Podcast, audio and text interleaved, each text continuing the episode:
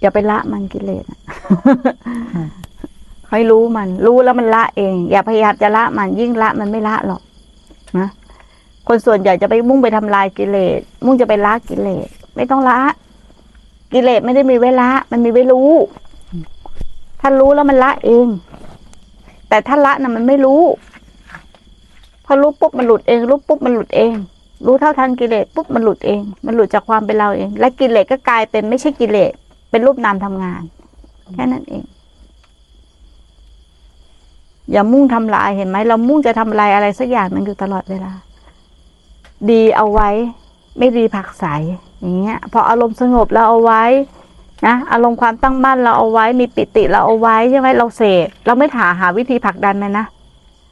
แต่เวลามีเกิดอกุศลขึ้นอารมณ์ขุ่นมัวอารมณ์เศร้าหมองอารมณ์โกรธเราพยายามจะผลักใส มันต้องไม่ผักใส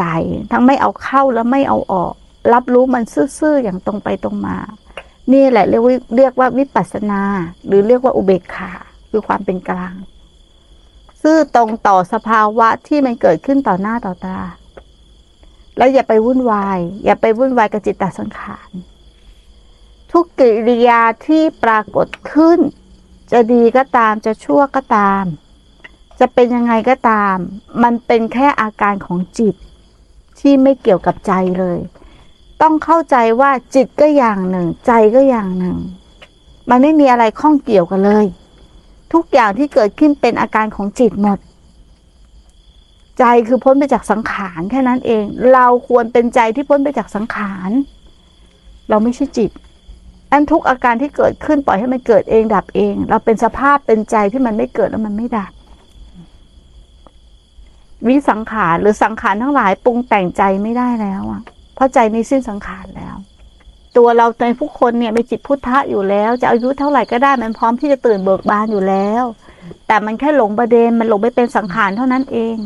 ขณะไหนที่สติมันมีเต็มเปี่ยมสินสมาธิปัญญามีเต็มเปี่ยม ไม่หลงไปกับสังขารเมื่อนั้นมันก็เป็นจิตพุทธะ ไม่ใช่ว่าจิตพุทธะปรากฏขึ้นนะหรือไม่ใช่ใจที่อิสระปรากฏขึ้นนะ คือใจพวกเนี้ยที่อิสระจากสังขารน่ะ หรือไม่เกี่ยวกับสังขารมันมีอยู่แล้วนะแต่แค่มันถูกบดบังเพราะสังขารแค่นั้นเอง มันอยู่ที่เดียวกันเนี่ยแหละ จิตก็อยู่กับใจเนี่ยแหละ สังขารก็อยู่กับความสิ้นสังขารเนี่ยแหละ มันอยู่คู่กันตลอด มันไม่เคยห่างไปไหนเลย มันไม่ได้มีตัวใดตัวหนึ่งเกิดขึ้นตัวใดตัวหนึ่งดับไป ตัวนี้ดับไปแล้วตัวนั้นจะเกิดขึ้นไม่ใช่ เราแค่หลงไปในสังขาร แต่จริงๆอะเราเป็นใจที่ไม่สังขารอยู่แล้วนะ เรื่องของจิตต่อสังขารเนี่ยมันเป็นขณะขณะขณะ เรานั่งมโนเองไม่ได้นะมันต้องมีความสงบระงับ ขนาดไหน ถึงจะเห็นจิตตสังขารภายในเนาะมันต้องอยู่คนเดียวเงียบๆแล้วให้ต่อเนื่อง มันถึงจะเห็นอาการเหล่านี้ได้ เพราะมันไม่สามารถคิดนึกปรุงแต่งได้ แต่มันเห็นจากความสงบมากกว่า แต่ไม่ใช่เราไปนั่งทำให้มันสงบนะ มันสงบต่อเมื่อเราไม่ทำอะไร ตอนที่เราอยากจะทำอะไรให้เป็นอะไรมันไม่สงบหรอก เพราะมันเป็นแรงผลักดันแห่งตัณหา มันเป็นเชื้อฟืนมันเป็นความเร่าร้อน เคยไหมว่า บางครั้งเราไม่ไม่ไม่ทำอะไร ไม่ทำอะไรให้เป็นอะไรนะ ใจมันสงบแต่มันหยุดนะมันเลยหยุดแสวงหา แต่มันเป็นแค่ขณะ ชั่วคราวทำยังไงให้ขณะนั้นมันขยายขยายมากขึ้นมากขึ้นมากขึ้น เพราะชีวิตของคนเราอะ่ะ มันถูกผูกมัดไปกับการแสวงหา เราเคยชินกับการแสวงหา เราเคยชินกับการก่อภพชาติ หาเท่าไหร่ก็ไม่มีวันจบ มันจะจบได้แต่เมื่อเราหยุดหา มันจะต้องหยุดหาเท่านั้น ถึงจะจบแล้ว แต่ถ้ามันจะหยุดหาได้ มันต้องมีความเห็นแจ้ง เข้ามาแทนที่ตัณหา ปัญหาถึงจะดับได้ เพราะมันไม่รู้แจ้ง เพราะมันไม่เห็นแจ้ง เพราะมันไม่เข้าถึงความจริงนี่แหละ ตัณหาก็เลยยังเล่าร้อนต่อไป มันต้องพาใจดวงนี้